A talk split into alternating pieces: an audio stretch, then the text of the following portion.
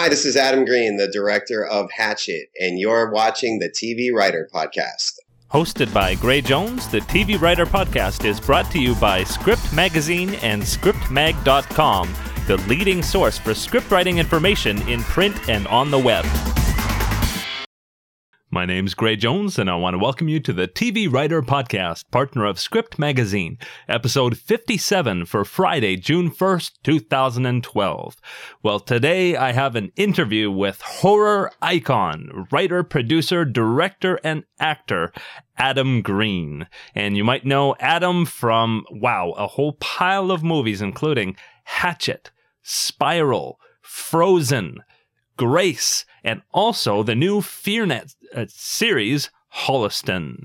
Wow. Um, it's it's an amazing video interview. It's a pretty long one, so we're gonna roll right with that interview in a second. Just a reminder to go to tvwriterpodcast.com for back episodes, for a database of TV writers on Twitter that's over 900 writers and continues to climb, and also lots of links to free scripts and other cool stuff. But right now, my interview with Adam Green, him, his address on Twitter is Adam underscore FN underscore Green. So give him a follow. I'm on Twitter too. At Gray Jones is my handle. Here we go. Enjoy. This is Gray, and I'm here with writer, producer, director, and actor Adam Green. How you doing, Adam? I'm doing good. How are you? I'm doing very well, thanks. And I really appreciate you coming on. I know that you had a late night last night, and you're in the thick of things, producing Hatchet 3, um, yes. which is incredibly exciting. Yes, exciting, but very, very hard. Yeah, yeah, wow, and and we will get to that in uh, in a little bit. I mean, producing a franchise really is uh, such a such an amazing thing, and you're not that old either, so that's pretty cool. But um, uh, why don't we go way, way back? Uh, you grew up in Holliston, which is a very familiar word. Um, yep. Tell me about growing up in Holliston and when you got the film bug. Well, um, Holliston is a little suburb in Massachusetts. It's about 45 minutes outside of Boston, which, mm-hmm. if you're not from Massachusetts, Boston is like the only thing that most people know about Massachusetts. But it was a very small, quaint town um, with like cows and chickens and like a couple farms. And it was a great place to grow up. I had a wonderful childhood with great friends and great people. Um, lower middle class, I think, is what Holliston probably qualifies for. And I first got bit with the film bug when I was eight years old. Um, I remember walking out of ET mm. and just, um, you know, I was already a huge movie fan, and I think I think almost everybody is a movie fan to yeah. some degree. But I was uncontrollably crying, and I remember that night trying to figure it out because I knew ET wasn't real. I knew it was just a movie. He didn't even look real, yeah. but something about it, like I just it just destroyed me. And from that point on, I wanted to know, like, how do you write? How do you direct? Like, how does music factor into this? How, like, how do you do this? And just really studying it. And from that point on, even playing with my Star Wars toys, I was always playing with them and like watching the, like the angles for how I was seeing them and how I was looking at them. And then it just takes over your whole life, as I think any filmmaker will say. And, you know, aspiring filmmakers will ask me all the time for advice. And usually my first question to them is, well, what's your backup? And if they have one, if they're like, well, if this doesn't work out, I'd like to do whatever. I'm like, well, then do that.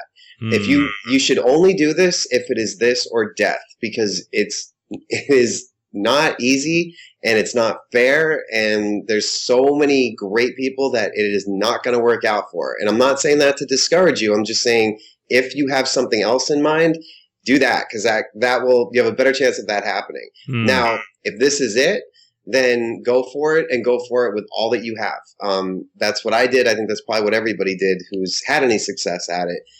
But um, grab a helmet because it, it's hard. Well, I mean, looking at, you, at your bio and your track record so far, I get the impression that that has been kind of a motto. I mean, you have just gone for it, hook, line, and sinker.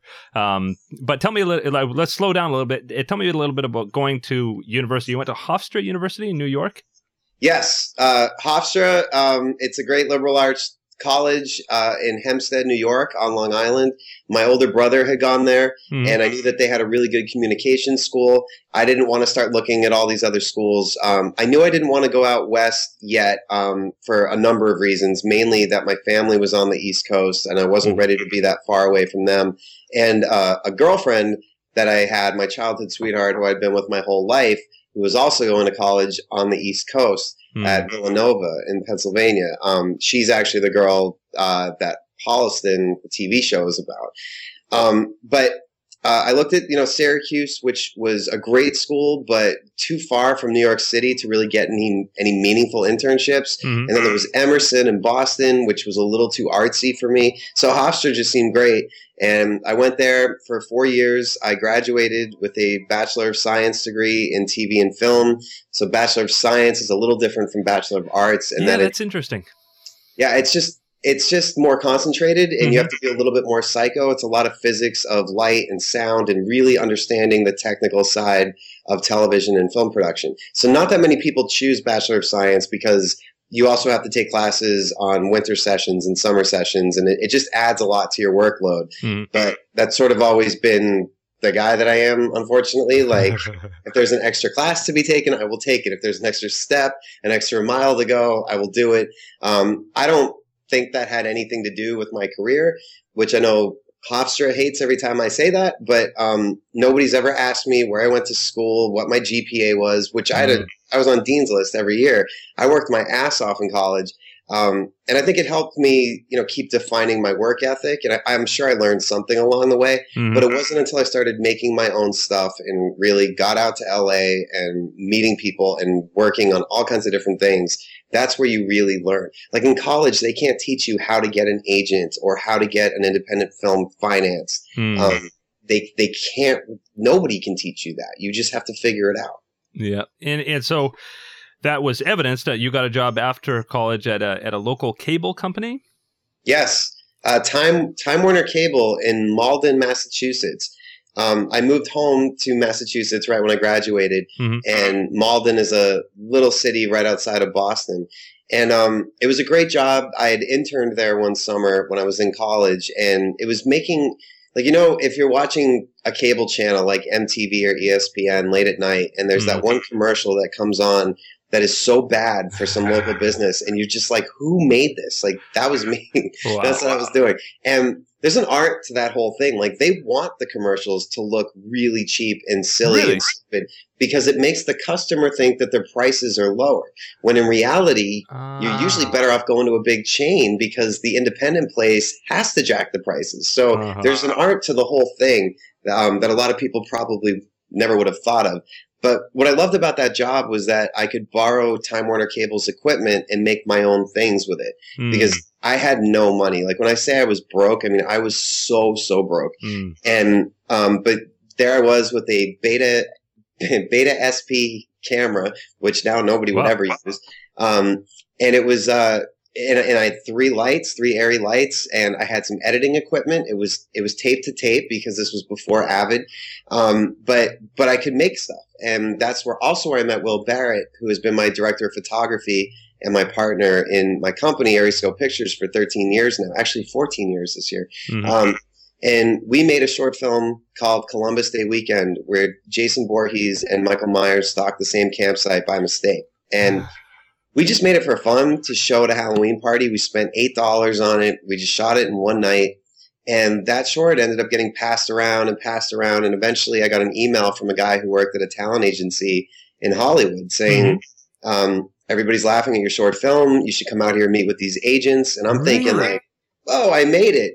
Um, and I wish I could say it was that easy, but it wasn't. When wow. I when I did eventually come out to Hollywood, nobody actually met with me. Nobody gave anything about my short. Um, at that point, they had already moved on to a short film called The Spirit of Christmas mm-hmm. with a bunch of cardboard cutouts of little kids that swear at each other. And I was like, this is never going to work. And that, of course, became South Park. So what do I know? Wow. Um, but then it was, uh, it was three years of struggle in LA and nothing was working out. And I was a, I was the DJ at a place called the Rainbow Bar and Grill on the mm-hmm. Sunset Strip. It's a heavy metal hangout. And literally was eating leftover food off of other people's plates at the end of the night just to survive.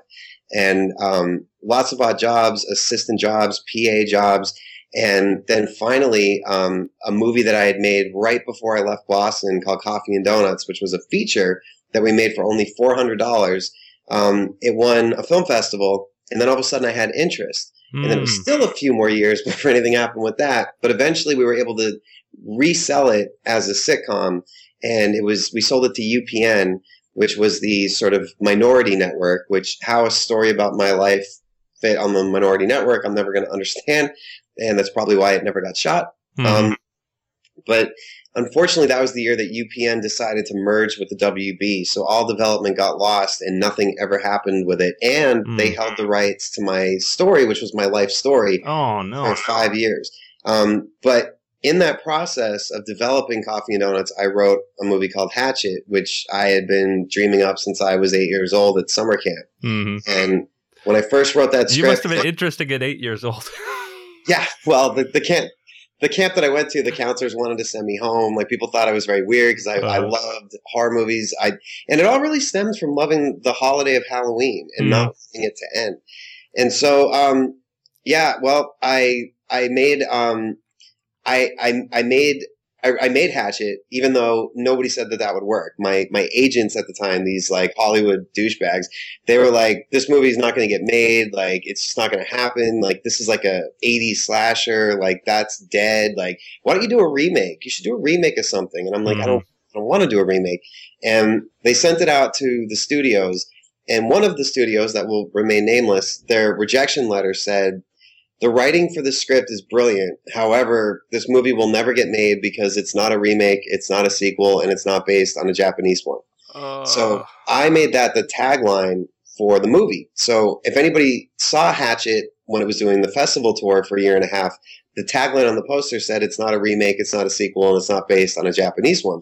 Which I got to thank that studio for giving me gold because that sort of became the battle cry for that movie, where it was this uh-huh. like old school slasher movie with practical effects and it wasn't a remake and it wasn't PG-13 and it, it you know um, and it just sort of struck a chord and became almost like a drum beat where all these like serious horror fanatics just took interest in it and would come out of the woodwork and every festival we would do hatchet would sell out and get standing ovations and win awards and great reviews and i never expected that because that was a it's a very selfish movie. It was just mm-hmm. the type of movie that I wanted to see again. I didn't realize that there were other people that felt the same way I did that would even appreciate seeing a movie like that again. Wow. Um, but lo and behold, uh, here I am now in Louisiana, uh, about to start shooting Hatchet 3. So, uh, it worked. Wow, wow, and and I mean, it really went viral. It seems like eh, there's there's a very loyal following now, but um, there was a, a something that happened with Hatchet two. Um, tell me a little bit about uh, there was some ratings fiasco. Yeah. Um, well, that actually started with Hatchet one. Mm-hmm. Um, what happened was with Hatchet one, we finally ended up getting a theatrical release for that movie, which was so exciting because so few movies get the chance to play in theaters now. Everything goes right to on demand and iTunes and DVD. Um, but Anchor Bay, the distributor, really believed in that film, and it was actually like the first, their first honest shot at doing a theatrical release. And then we had to go before the MPAA, and I wasn't worried at all because mm. at that time we had torture porn and movies that were so vicious and sickening and mean spirited. And I know that they were under a lot of fire for those movies, so I felt like I was going to have a cakewalk because Hatchet's so silly and goofy and funny. Mm and there's nothing realistic in it. And then lo and behold, they came back with an NC 17. And you can't play your movie in mainstream theaters if you have that rating. You can't advertise it. You can't put it in newspapers. It's basically saying that your movie's pornographic. Wow. So, and this is an age old like debate that everybody goes through. But normally what you do is you just keep censoring and editing your movie until they finally accept it. Mm-hmm. Um, and I, that's what I did. And eventually it hit a point where they had changed the movie so much that I didn't even recognize it anymore. Because the whole point of Hatchet is that it's so ridiculous and over the top. So instead mm-hmm. of like tearing off somebody's arm and it realistically bleeding, we have blood shooting 40 feet in the air like and they were taking all that out. And so wow. I said, "What are my other options?" And they said, "Well, you can appeal." And I said, "Great, let me do that." And they were like, "Are you serious? You really want to appeal?" And I'm like, "Yeah, I want to appeal." Now I know better. You never appeal oh, because no. all it does is make you a marked man for the rest of your life, and they will just keep coming after you for challenging them. But when you do an appeal with the MPAA, what happens is they screen the movie for 12 people that are industry professionals, which means theater owners and operators, other filmmakers, studio execs, um, but not people involved with the ratings board. Mm. But you have no way of knowing who's involved with the ratings board because they stay anonymous. They won't tell you their names. They hide. Even when you drop off your movie, you have to put it through this little slot where you just see these two little eyes come out. like, but but no, really, they're an honest and up and up, you know, organization, really. Um, uh-huh. And so I appealed, and so I went and they screened Hatchet, and they walked in twelve senior citizens who they had to have found no. off the screen. One of them was in a walker, and I'm just like what? Like, are you kidding me? And so the woman said, uh, the movie you're going to be screening today that's in arbitration is called Hatchet, and the whole theater groans. They all go, "Ugh!" And I'm like, "Oh, this is this is fair." So I had seen that movie all over the world in every country with people that speak every different language, and there's certain jokes in that movie that everybody laughed at every time, no matter what. Uh-huh. They didn't laugh at a single thing. They were uh-huh. turning away whenever there was violence, and so I knew I was in trouble. Um, and then Joan Graves, who was the head of the MPAA, she gets up to speak. And the whole time they're telling you, you're not supposed to talk about this publicly. Like this conversation we're having right now, I am not ever supposed to do this. Uh-huh. Um, but again, they're a very fair and, and proper organization.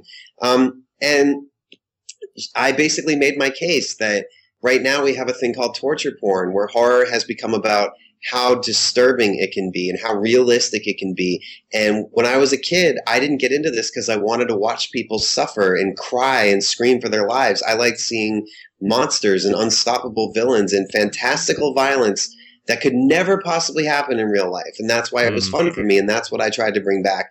And um, then Joan got up and basically said that I was the scum of the earth and my movie was the most depraved and disgusting thing and it was just violence for violence sake. I mean just completely destroyed me. Oh, and i got a rebuttal in which i said you know two weeks ago i went to see a movie called the hills have eyes which was a remake. And in that movie there was a scene where and i'm not condemning that movie. I like that movie. And i think all horror has a place, whether it's something like Human Centipede in a Serbian film or something kind of fun like Hatchet everything has its place and everything has its fan base, whether it's for me or not. It has the right to exist as long as it's made with um, with some re- respect and just some. I don't know. You got to be responsible when you mm. make these things. And there are filmmakers out there that aren't. They just think, "Oh, I could do this. I'll make the most disgusting thing ever." But you got to be responsible for that. You got to think of the people that are seeing that. You got to live with yourself. Mm-hmm. That's why you don't see rape in my movies or animal violence or anything like that. My movies are very tame compared to other ones. And I said, in this movie, there's a scene where they rape a woman in front of her, like, four month old baby. Then they suck on the mother's breast until she lactates in the villain's mouth, bite the head off the family parakeet and drink the blood, shoot the mother in the head in front of the baby, Meanwhile, dad is outside crucified and burning to death. And then they run off into the night with this baby that they're going to eat. Nobody in that theater was laughing. Yet, they're going to condemn me for having an undead swamp monster with a gas powered belt sander chase a bunch of comedians and kill them like Monty Python. And not a single person in that appeal would even look at me. Nobody would make eye contact. And that's when I realized this whole thing was a sham. I'm set up. Wow. They're, these are all people they know that come in to say no. Because what if, what if I had won the yeah. appeal? Nobody wins an appeal, and that's why. Like, because then everybody would question them. Hmm. So, uh, so the rating stood NC 17. I had to keep censoring the film. And on opening night, when I should have been celebrating and being so excited that my first movie made it to theaters, I'm watching this movie that I don't even recognize, and all the good stuff is cut out, and the audience they liked it, but I, I could hear people afterwards. They're like, I've been reading about this for years. It's won all these awards. What was the big deal? Like, I what was so mm. great about these effects? They didn't see the effects. Um, so with Hatchet 2, which was made five years later, I needed a break after Hatchet. I had other opportunities I wanted to pursue. I wanted other styles of movies to make, like Spiral and Grace and Frozen. Mm-hmm. But I was ready to to go back, get the same crew back together, and make Hatchet two, which conceptually had been planned before we made Hatchet one. We just mm-hmm. didn't know what was going to happen with Hatchet one. And um, this time I, I just didn't hold back. I totally went for it. If I wanted to strangle somebody with their own intestines and pop their head off, I was going to do it. Um, cut not just cut one guy in half with a chainsaw, let's cut two guys in half at the same time. I mean, it was so, so out there and ridiculous. And I thought we were going to video and on demand because the first one wasn't this huge box office hit, hmm. huge mm-hmm. hit on DVD around the world and in theaters in some countries, but not in the US. And when we were done, Dark Sky, the distributor, viewed the movie and they were like, this is fantastic. We should play this in theaters. And I was like, oh God, here we go. and, um, but they said, but wait, um, we have a contact at AMC theaters who is a huge Hatchet fan and who loved the movie. And really? they said that they might be willing to show it unrated. And now I was like, whoa, everything's turning around. Like it's all coming up green. Um, they were going to play the movie unrated in their mainstream multiplexes, which hadn't happened in America in almost 30 years. It was like a groundbreaking, history making, awesome thing. Wow. And I was so excited. And so, of course, that was the angle. When they made the trailer for the movie, which, you know, I don't have everything to do with that stuff. The mm-hmm. posters, mm-hmm. the trailers, it kind of, it's out of my hands at that point. The whole trailer was more gore than you've ever seen, unrated, oh, no. uncut. And then that's when all the press came running. Like, what do you mean you're unrated? You didn't get an MPAA rating? Like, this is this is a landmark film. This is huge. And other people at AMC higher up who I'll never know, suits and I mean it's a huge corporation, started to get a little worried because there was all this attention. Mm. And then we were told, myself, the cast, this is about three weeks before the movie opened, that we are not allowed to talk about the fact that the movie's unrated anymore. Don't talk about it. Don't say the words MPAA, nothing. And that was already the, the, selling point of the movie. So we did the best we could. There was a publicist on the phone at all times, and as soon wow, as wow. the journalist would bring it up, the publicist would step in and say they're not talking about that. Which you know that went over great. and um, and then the movie opened, and sorry, the day before the movie opened, Entertainment Weekly ran an interview they had done with me months before about my experience with the MPAA. Hmm. And their headline that they went with was Adam Green calls the MPAA evil. So oh. you can only imagine how happy the people were at AMC when they saw this. And um, they're like, "What did we tell you?" And I'm like, "I did this interview three months ago. I don't like. I can't control when they're going to do this. And by the way, they are evil." Um, and uh, the movie opened, and by the next morning, we were hearing from people in Canada that the movie was gone already. It literally played once on Thursday night at midnight, and it was gone. In America, it was dwindling really fast. Kept hearing from people that they had just gone to their uh, local theater. They weren't carrying the movie anymore. In LA, when I went, the movie was it was it was pretty packed. We had a midnight screening that I went to, and I mm-hmm. went to the next night screening. But they carded you when you bought your ticket. They carded you when you they ripped your ticket, and then there was a guard at the door because all these people who weren't 17 were buying tickets to other movies and then trying to run in to see Hatchet 2. So mm-hmm. we're never going to know how the movie actually did because they released the per screen average on Sunday where they said it had done $1,000 per screen, which is still good. And I mean, we're on 68 screens with no marketing. Like, I'll mm. take that. Um, but it's a program called AMC Independent, which means you're going to need word of mouth because these are movies that don't have a marketing budget that are going to need a few weeks in the theater for people to talk about them. Yeah, so you look yeah. at the second weekend and see did it go up? Um, well, uh, they said thousand dollars per screen, but how do you figure that out? It was on 68 screens but it didn't play all weekend on 68 screens. It was down to 24 screens by Saturday night. Some theaters wow, only played it once a day. So the, the whole thing was such a farce. And then it's gone on Sunday night, completely gone. And, uh, like, I'm trying to think, like the Hollywood Reporter, all these people kind of went after AMC saying, what happened to Hatchet 2? And they said, well, we base our decisions financially. This movie wasn't performing like we had hoped, so we pulled it. Now, in the history of time, no movie has ever been pulled within 48 hours for not performing well. Wow. Um, wow. And the other thing that the Hollywood Reporter, I think it was Hollywood Reporter, maybe it was Cinematical, called them on was well, another movie opened this weekend, another genre movie called Chain Letter, and that made three hundred and forty-two dollars per screen. It's a disaster of a mm-hmm. bomb. Hatchet Two did better than that, remarkably better than that. So why didn't that get pulled? And they just refused to answer. So wow. you tell me what happened. Um, and then of course I get strung up on the cross, and then it becomes if you're if you're somebody who doesn't like the Hatchet movies, it was a publicity stunt, and the movie was a huge financial failure. If you like the Hatchet movies, the MPAA f- did this, and I mean, it was just so heated, and all of my representation, like that's the other thing that happens. The more success you have, you have these people. I don't know what they do, but like mm. like four lawyers and two managers, and like I don't know what they do. Um, and they're like, do not say a word you're only going to make it worse. Just be quiet. And I had to sit there and take it and watch my movie get assassinated.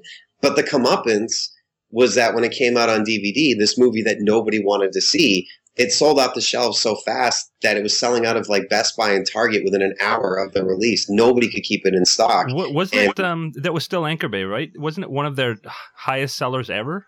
Hatchet One is the highest seller ever for uh, Anchor Bay. Actually, that's not true. Frozen, another movie I made, has now beat Hatchet um, wow. since then. But uh, Hatchet Two was put out by a company called Dark Sky, oh, okay, and okay. we decided to to not go with Anchor Bay because of other other things, mainly their theatrical release of Frozen, which was so insulting. So we took their baby from them and went to Dark Sky. Um, and uh, the the the the movie sold so well, especially even internationally, that they greenlit a third one after just seven days of it being on DVD. So, like, that never happened. So it wow. was like, what do you mean the movie wasn't a success? It was a huge success. And like I said, now here I am in this hotel room in New Orleans getting ready to start Hatchet 3. So, um, in the end, we won. In the end, uh, you know, people were saying to me at the time, they're like, I know this sucks now, but just think more people are hearing about this movie now because of it. So mm. try to try to try to see a bright side to this, but you can't you can't see the bright side when you're going through that. I yeah. mean, it, it, was awful and so unnecessary. For anybody who's seen the unrated version of that movie, it is completely harmless. It's mm. so hmm. silly. And this one will be the same way. It will be even more violent than the other two, but nothing, nothing offensive. Nothing. To, nobody's ever had a nightmare because of a Hatchet movie. Yeah. You know, um, so, uh, so here we are continuing, and I'd like to think that in the end we won. But what a what a year 2010 was. Wow. Well, in and I mean, there's so many different things you can learn from that. I mean, one is just there, that there is an audience for the old school horror. Yeah. I mean, and and everybody understands it. Everybody understands that it's it's a bunch of it's not blood, it's something else that's spouting out, but you just laugh yeah. and like, uh, I don't know. Um, but that's what we that's what we need. Like I was saying before, when I got into this, it wasn't you know it, horror in the 2000s became like that game that little kids play in the sandbox of like what's grosser than gross, where they just mm-hmm. keep trying to outgross the other one, and that's all it was. It was like oh, you know what would really make people uncomfortable if I sat and gave a woman paper cuts on her lip for 30 minutes and made people watch. I don't want to see that. Like, I don't want to be punished when I go to the theater. That's not scary. Mm-hmm. Sorry to the filmmakers who make that stuff. You think you're so badass. It's sorry. That's not scary. Like to me, a movie like Spiral or Frozen, that like the movies I made that are like not gory at all. That's scary to me.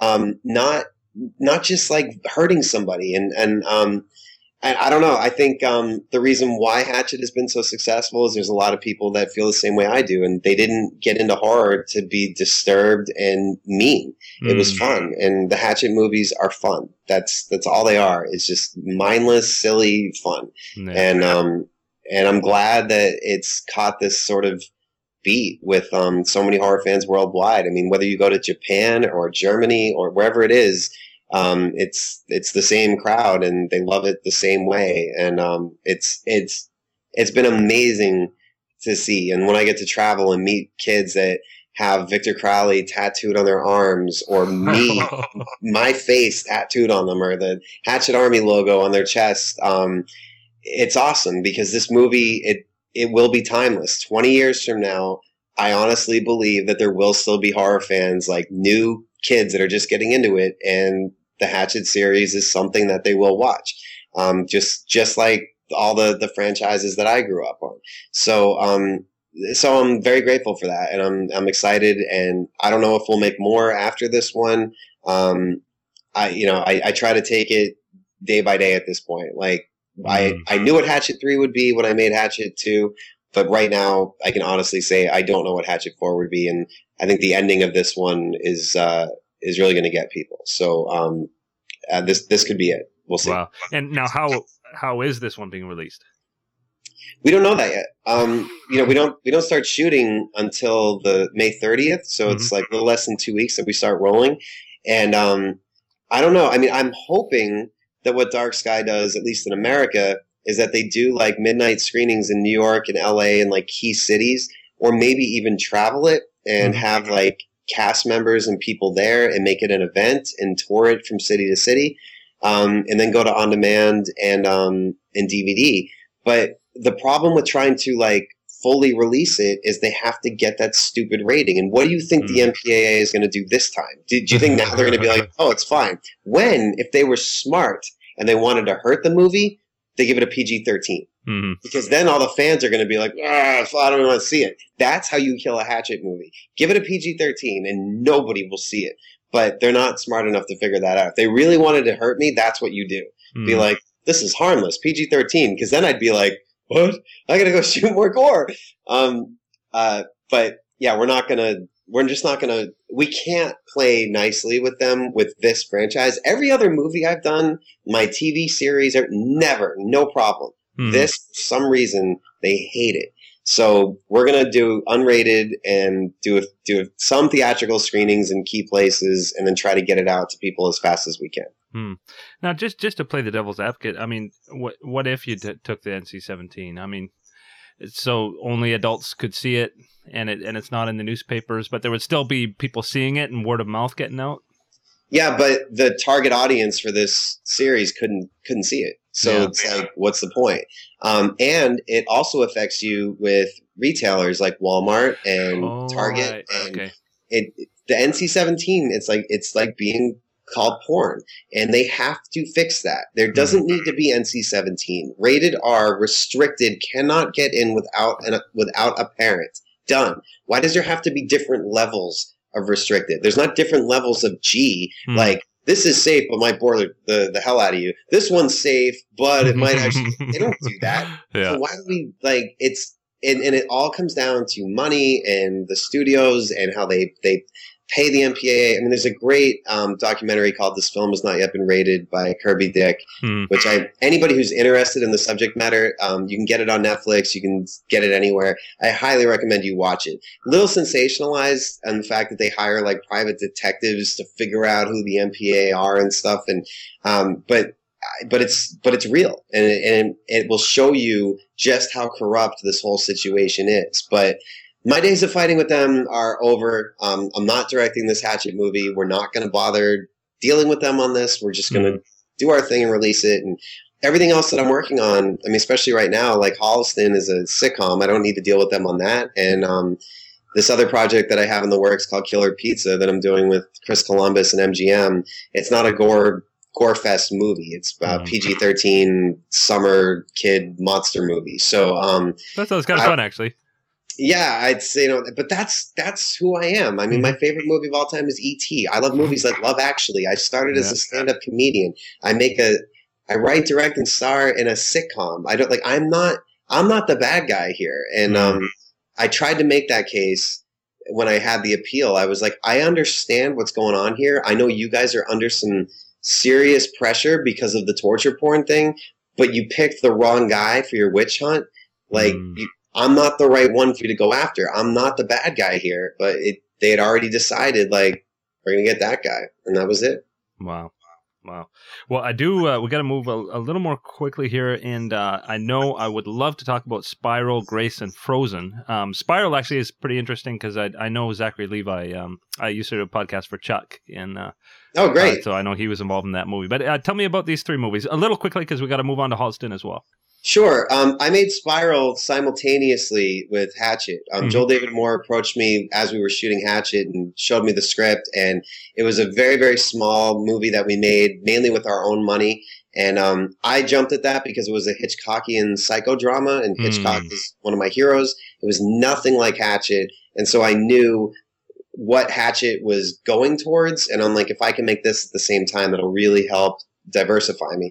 Um, and then Grace came about because when I was doing the festival circuit for Hatchet, um, I met this guy named Paul Solet, whose short film called Grace was winning all these awards, and I just loved him. I loved his idea. I loved his script, and um, which I, I hate saying this because it makes people think that they should start sending me their stuff. Don't Mhm. send me your stuff. I don't want to see it. I'm not going to make it, so don't send it to me.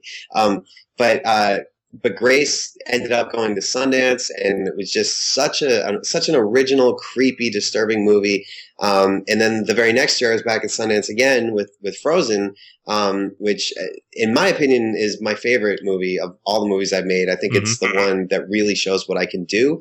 Um, the Hatchet movies are purposely a very specific thing.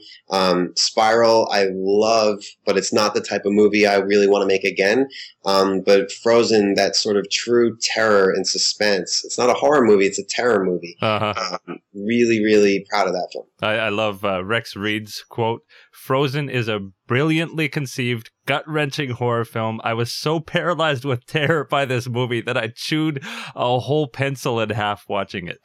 Yeah, that was a good one to get that day when the public sent me that one. I was like, Yeah. we can use this, right? This is a good one. yeah. Oh, Yeah. that is that is great, and and a great seller too. I mean, you you said it broke records for uh, Anchor Bay. Yes, it became it beat Hatchet as their their top seller. So um, it was on it was like the number one thriller on Netflix for like four or six weeks in, in a row.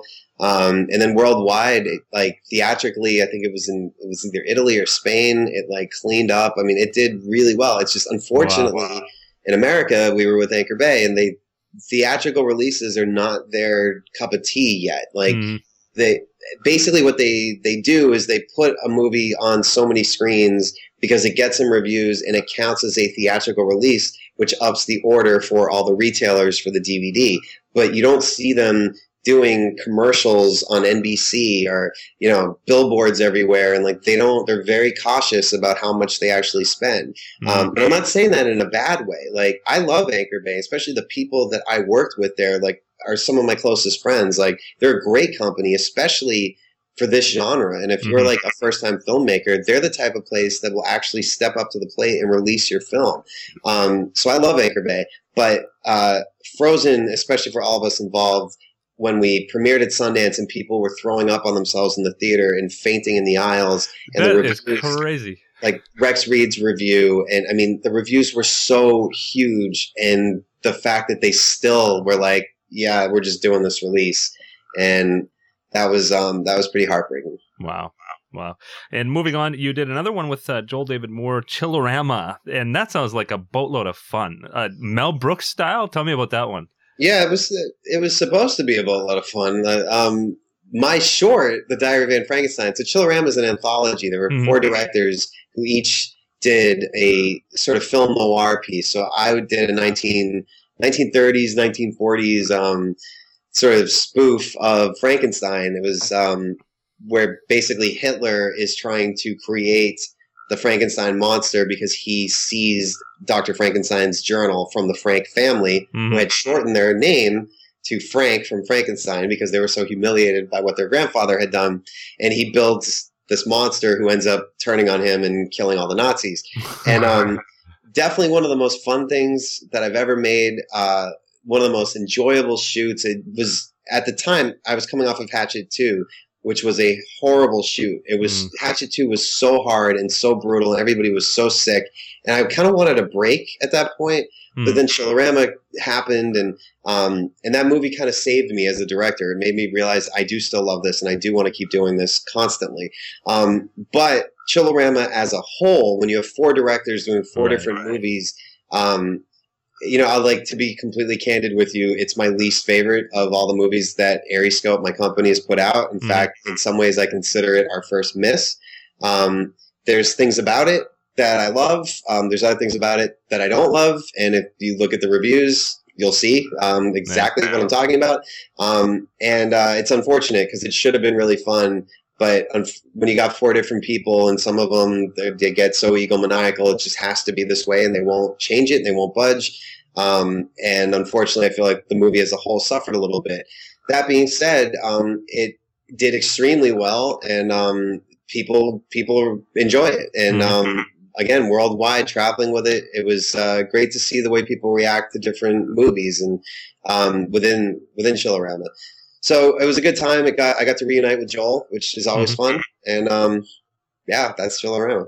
Cool. Well, now we get to talk about Holliston, which is actually um, something that was from your very, very first feature. Um, Coffee and Donuts became Holliston. How, tell me about that journey and how that happened. Well, Coffee and Donuts um, was that feature I spoke of earlier that I made for four hundred dollars back when I was working at Time Warner Cable um, and borrowing their equipment, and it was basically like a autobiography about my life, trying to get over my my first love, which took me uh like a decade to ever come to terms with breaking up with her.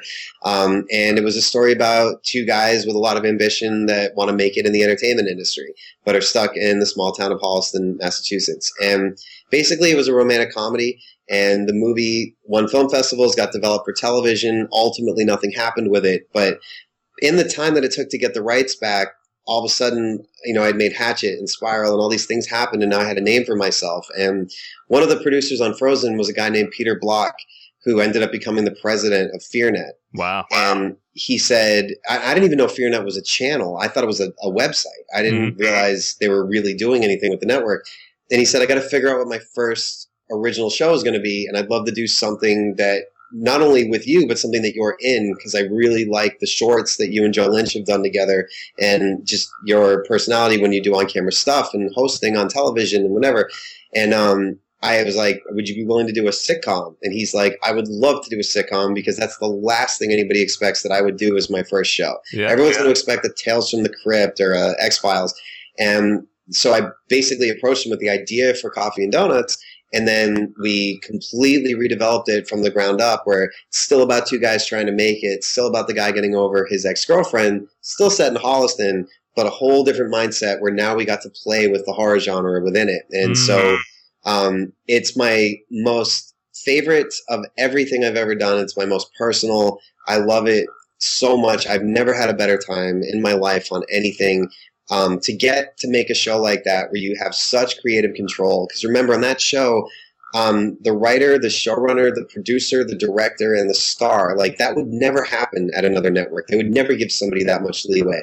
Um, and my whole family that I've worked with for 14 years now, everybody from the features came, uh, all these actors. We had Seth Green, Kane Hodder, John Landis, like everybody came out to help me with this. And, um, um, and I'm so insanely proud of it. And, and just the fact that it got made, that there's a sitcom like this. And the thing is, we're not making fun of sitcoms with the Mm. show. It is a sitcom. And, um, but then there was the fact that just like I always go through, we're on a new network. They don't, they, it's not like NBC where they're going to market the hell out of it and you're going to have millions of people watching on the night you start. So we Hmm. kind of thought the show this season would have been like a tree falling in the woods and that nobody would really hear it. And then once it got to DVD, word of mouth would spread, but we were completely wrong. Like by our, Mhm. our second night, so many people were watching it. The reviews were so good. And like the cast would do these live chats on Facebook. hmm Um, we couldn't keep up. Like there were so many people watching the show and it was destroying on iTunes. It was doing so well. And, um, by the morning after the second episode aired, we got a green light for a second season, which Wow. that doesn't happen that often in television. So wow. Wow. I'm in the process of writing that season now. We start shooting it August 6th. So I go right from the swamp here in Louisiana to the stage to do the sitcom. And um, I am basically with Hatchet 3, I write overnight um, on Holliston and then I go to set all day. I sleep about 45 minutes here or there. And I've been doing this. Oh. Um, I've been doing this this schedule for a few years now at this point. So um, hopefully after this, um, I do plan to disappear for a little while and take a little break and maybe just do the TV show and um, just because I want to live to see my kids grow up and stuff. You know, like I, there, there is more important stuff than this. I and I have to stop. I mean, like Mm. literally, doctor's orders. Like this year, he's like, he's like, I'm not. This isn't an empty threat. Like you will die soon. Um, I, I just. I can't even like literally I was like hallucinating from lack of sleep at one point or having like nervous breakdowns and crying about nothing and like in the fetal position on my office floor and my wife's like, What's wrong? And I'm like, I don't know, I just haven't oh. slept. And I mean it's it's like torture. but I love what I'm doing and I'm so lucky to get this chance. So I can't turn it down. It's like, we're going to make mm. another hatchet. Of course I want to be there. We're making more house. And of course, like, how do you say yeah. no? So I'm, I, you know, I don't want to sound like I'm complaining because I'm the luckiest, luckiest person alive. I mean, for everybody who wants to pursue this, the fact that I don't need to chase studio movies and mm-hmm. do remakes that I don't want to do just to get paid. Um, that I have my own production company and I, I make my own things and have this wonderful audience that supports it and keeps us in business doing this. Um, I'm I, I'm speechless, and I don't know what I ever did to deserve it, but um, you know, everyone always says they love their fans. Like I love my fans, um, which is why I go to such great lengths to be so accessible. And I write back to everybody on Twitter, and I write back to them on Facebook, and or you know the fan mail that actually comes to the office, and mm-hmm. I write letters back. Um, I do whatever I can to give back because I really, really, really appreciate what everybody's done for me. Oh, by, by the way, what is your Twitter handle? Uh, my Twitter handle is at Adam underscore FN, FN underscore Green. And I'm the only Adam Green who's verified on Twitter. So mm-hmm. if you look up Adam Green, you'll see a lot of them come up. There's a few imposters pretending to be me. There's Adam Green, the singer from the Moldy Peaches. Um, but you will see, definitely see uh, that I'm the one with the little blue check. So I'm, I'm easy to find. Very, very cool. Well, we, uh, we have, we're going a little long, but I'd love to get your advice just just general tips. I mean, you you have carved a huge niche for yourself. I mean, you're you're part of the Splat Pack now, and uh, um, I mean, you're uh, you're you're developing in a whole bunch of different uh, areas. I mean, I mean, doing this teen thing coming up. Um, that's that's really really cool. Somebody right now who wanted to break in, wanted to be a filmmaker, or just wanted to get um, into television, what would your advice be? Um, my advice is to, well, I mean, you can do you can do all the normal stuff of trying to get a PA job and working on sets and being around people and networking, which you have to do. That's networking. Networking is not writing to a celebrity on Facebook. Hmm. Uh, networking isn't handing your business card to somebody or going to a horror convention and handing your short film to somebody. That's annoying. That's not, that's not networking. Networking is getting a job and being an active part of a production, whether it be a short film that you're working on for free or something else like a, a, feature where you end up being a paid PA and making relationships and making friends and working with people and becoming part of that community and working your way up and mm-hmm. having people know you. Um, that's step one. Step two is right. There's a lot of people that want to direct because they have good ideas Everybody has good ideas. My grandmother has good ideas. My dog and my cat have awesome ideas. Doesn't mm. mean that they should direct. So write those ideas out. And that way, when you have a script that is so good that, that somebody wants to actually make it, you have a chance to direct that because it's yours. You wrote it. Mm. Um, sitting there waiting for the phone to ring for someone to be like, "Hey, I heard you have good ideas. Do you want to direct?" Um, like that's not going to happen.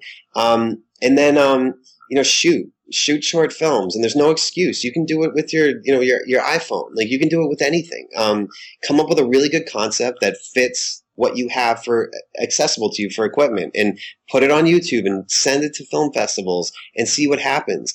But here's where what I have to say becomes unpopular. Make it good. And that's the problem is so many people think I did, I made five short films. Well, were they good? And they, everyone thinks their own things are great. Hmm. Um, the more you do this, the more you realize like your first attempt at a script or whatever it is, it's not there yet. You got to work on it and develop that discipline, be able to identify why it's not that good. And remember that your audience, like with an independent movie, they don't care that you didn't have the budget of Transformers. The average person, they don't know budget. They don't know mm. that you hmm. only had 12 days to make your movie or whatever they expect it to be just as good as anything else they're going to see. So make it just as good as, as anything else. Um, and challenge yourself and, and make good stuff because just because you finished a short film, that doesn't mean it's good. Um, send it to film festivals and, and, and then make another one and learn from what you did and make another one and another one and just keep fighting and fighting. And it's like that speech in Rocky. It's not how many times you can hit. It's how many times you can get yourself back up and, you know, get hit. Mm. And that's, that's what this business is. It's getting hit. It's taking insults. It's taking criticism. It's having stalkers and haters and people telling you no. You got to just put on the blinders and not care about that and, and, and keep doing what you need to do and keep getting better. So work on sets, write, shoot. Um, might just sound like, oh, I've heard that advice before, but read between the lines and listen to how I said it and, um, and, and take that advice because that's what I did. And if I can do it, you can do it. Um, I believe me, I know that I am nothing that special. I'm just somebody who worked really, really hard to make these opportunities happen, and you can do that too. Mm, very cool. And, and I, I heard a quote once that you said, "Invest in people who want it as badly as you do." Um, t- talk about that a little bit.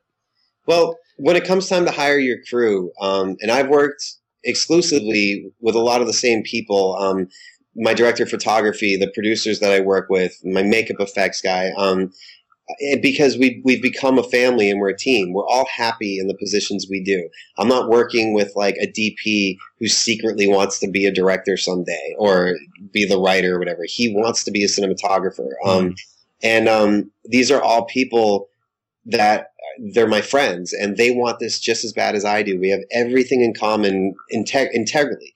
And um, they, you know, that's who you want to work with. You don't want to work with people who are like, yeah, I don't know. I, I, like movies. I'll try this. I'll do. They're not good enough for you. You want somebody who's like, I have to do this or I'm going to die. And I live and breathe this and I will do anything I can to make this project as good as it can possibly be. Those are the people that you want to surround yourself with.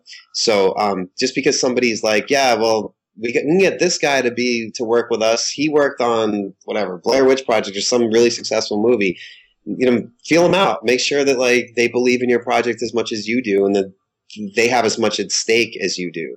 Um, which is really what I meant from that quote. Like, mm. really, it starts with the people around you. Like me, like I couldn't do what I do without the team that I have around me. The, the Sarah Elberts and the Will Barratts and the Cory Neals and like you know any movie of mine you watch, you see the same names and all those credits. Um, you know, we, we do these things together and I might be the, the guy in the, the front leading the way or whatever, but that's just cause that's my position.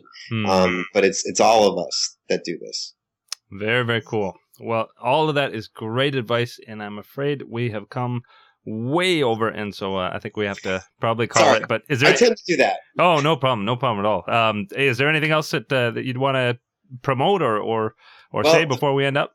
The first season of Holliston is now available on iTunes. So if you don't get FearNet and you don't get FearNet on your on-demand section, no excuse. You can get it on iTunes. I know it's not in Canada yet. It's not in other ah. countries, but it's coming, um, and it will be on DVD and Blu-ray um, probably September, October, and um, we should know dates soon for for foreign countries. But remember, our first season it was only six episodes, hmm. so um, I try to not get involved, but I understand from the suits side of things, it behooves them to wait. And now that we know we have a second season, to wait until that season is underway and mm-hmm. then go and sell it to foreign countries because then they're selling two seasons and it doesn't matter that we only had six episodes because our second season is going to have more episodes. So it's going to have 13, um, right?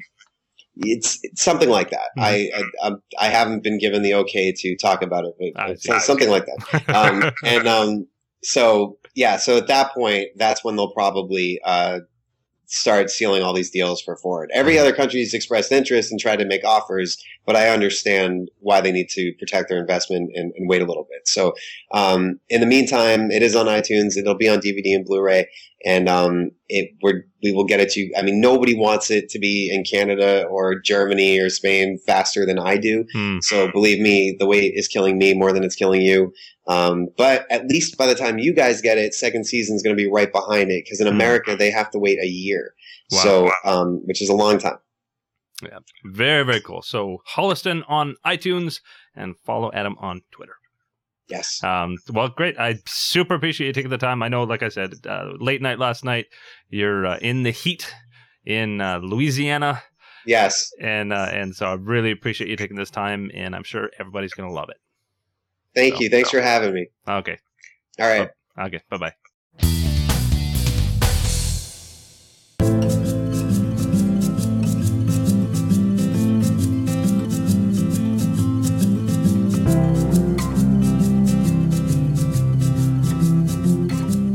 I can usually tell the difference between when somebody's using a an effect in Photoshop and actually using a lens that creates blur or creates focus effects. So aesthetically, I think it's more pleasing to create it from a lens. and also creating it on site in camera. Um, it just it has a way of clarifying your vision and making the images stronger, I think, because you're creating exactly what you want at the time on site.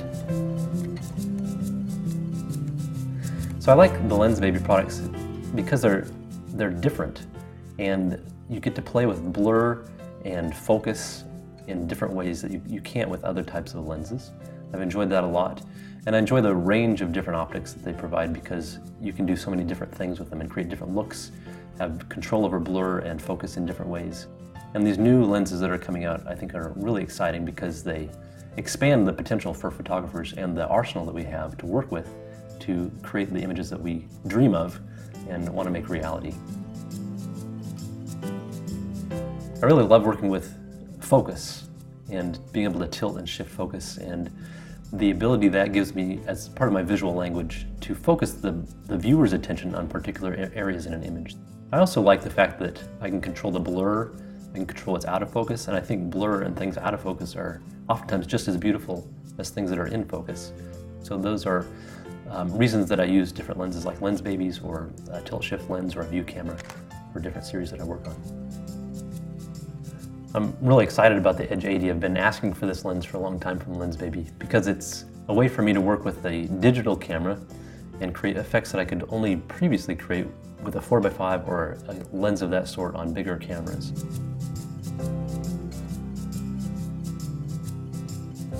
So we can create two different looks with the Edge 80. We can use it like a normal lens and just focus it parallel to the digital sensor, or we can tilt it and use that slice of focus within the image to uh, create blur or create focus on particular areas in the image. With a tiltable lens, we can tilt the lens around and so our focus plane also becomes tilted at an angle. And so that allows us to focus our attention on particular areas in the image, say for instance on the eyes or a piece of jewelry. Um, it also allows us to create blur and create really beautiful effects with blur that we couldn't if we were working uh, with a straight parallel lens. With the Edge 80 we have three controls for how we can control the focus. So first we can tilt the lens and shift that um, plane of focus at an angle. The second control we have is working with our aperture. By adjusting the aperture to say f22, we'll have a much deeper depth of field at that angle. Or opening it wide to 2.8, we have a really shallow depth of field and really beautiful blur coming off the edges of that focus plane. And then we can focus the focus ring and move the plane of focus in and out, or forward and backward within the image as well. When you're working with a tilt and shift lens, you have to be real careful about how you meter things and how you expose your image. Because as you tilt the lens, the meter in the camera doesn't read the, the light properly anymore. So I'll frequently shoot and then I'll check my histogram on my image in my LCD screen to be sure I have the proper exposure, and then I'll shoot some more and test it again. It's also really important that you bracket your exposure, and I also like to bracket my focus because it sometimes it looks like something's in focus and you're just slightly out of focus. All right, chin around to your right just a little bit. Good. Using selective focus is a lot of fun, and it gives us a lot more creative freedom in how we, we focus an image or blur out particular things or focus the viewer's attention on particular parts of the scene or the clothing or the jewelry or the accessories or the face. Perfect. I like Lensbaby's products because they expand the, the possibilities for my imagery. So I have more tools to work with to create more interesting images and to create something a little different. I think the images speak for themselves. Okay,